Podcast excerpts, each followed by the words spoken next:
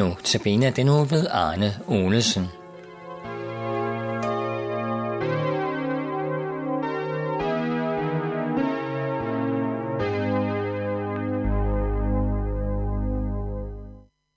Velkommen til Notabene. Som vi sluttede af med i går, så er vores syn jo vitalt. Det gælder endnu mere, når det gælder vores indre syn, vores åndelige synsnerver. Det vi ser har stor indflydelse på os. Det præger os, det leder os. Vi tager bestik af det.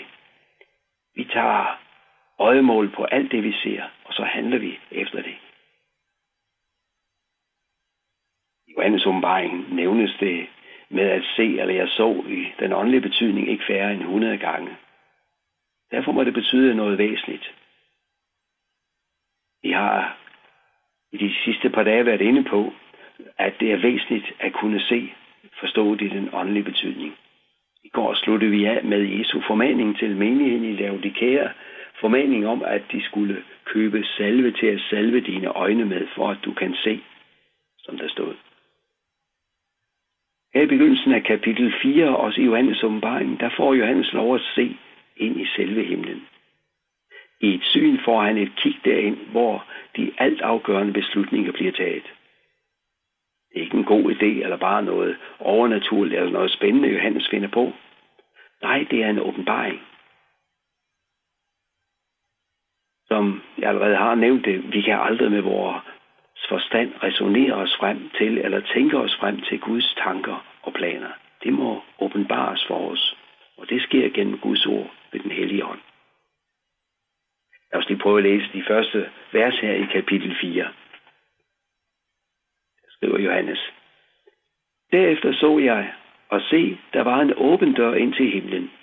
Og den røst, jeg først havde hørt tale til mig, og som lød som en basun, sagde, Kom herop, så vil jeg vise dig, hvad der siden skal ske.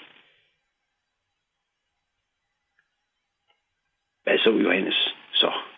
Hvad var det, han skulle se? Jo, først så han en trone og en side på tronen. Og han, som sad på tronen, var at se til ligesom jaspis og sarder, og der var regnbue rundt om hans trone, at se til som smaragd. Johannes formår ikke at beskrive Gud, så vel som han dybest set heller ikke formåede at beskrive Jesus, som vi hørte om den anden dag. Udtrykket ligesom, det er sådan det, der udtrykkes her. Han der sidder på tronen, eller sad på tronen. Nærmere kommer vi det ikke. Men det udtryk her, det kommer yderligere fem gange her i kapitel 4 og 5. Han, der sidder på tronen. Det siger noget væsentligt om, hvem Johannes ser. Han ser nemlig ham, der har magten. Det er herfra, fra tronen, magtens centrum, at alle ordre og befalinger udgår. Det er ham, der styrer. Hverken Johannes eller vi andre er på noget tidspunkt overladt til skæbnens ironi eller tilfældighedernes spil. Nej, Guds folk er altid overladt i den almægtige Guds hænder. Ikke at vi altid kan forstå, hvordan og hvorfor Gud handler, som han gør, eller undlader at handle. Nej, det kan vi ikke altid. Langt fra.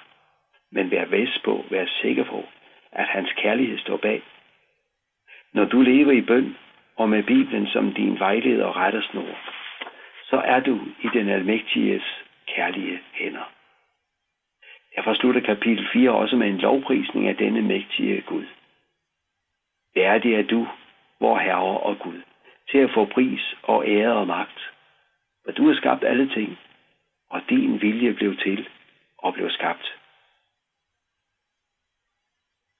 Det er godt og befriende at hengive sig til tilbedelse af vores himmelske far.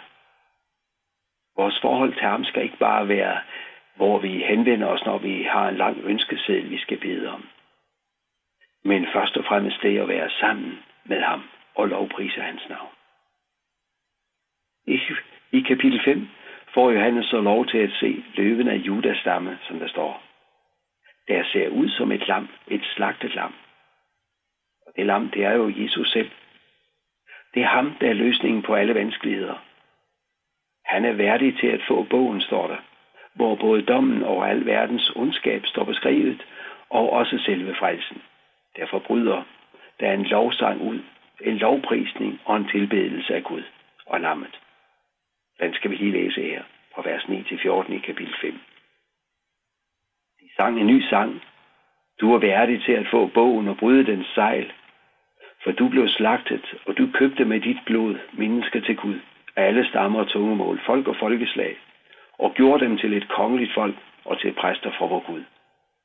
Og de skal være konger på jorden. Og jeg så, jeg hørte rysten af mange engle i kreds om tronen og de levende væsener og de ældste. 10.000, 10.000 og tusind tusinder i tallet. De sagde med høj røst, lammet det slagtede er værdigt til at få magt og rigdom og visdom og styrke og ære og lov og pris. Og være skabning i himlen og på jorden og under jorden og på havet med alt, hvad det rummer, hørte jeg sige. Ham, der sidder på tronen og lammet, vær pris og ære og lov og magt i evighedernes evigheder. Og de fire væsener sagde amen, og de ældste kastede sig ned og tilbad.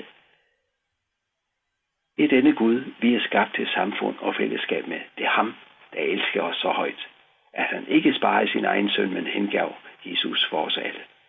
Skulle han må ikke være værd at tro på og hengive sig til betingelsesløst? Jo, det er lige hvad han er. Og den, der tror på ham, skal aldrig blive til skamme. Amen. Lad os bede.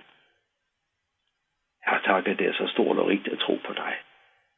At du giver løftet om, at vi aldrig skal blive til skamme. Også selvom der er en hel masse, vi ikke kan forstå og ikke kan begribe, og nogle gange misforstår. Her tak, at vi må klynge os til dig i det alt sammen. Så du lover os, også, at ville holde os fast hos dig.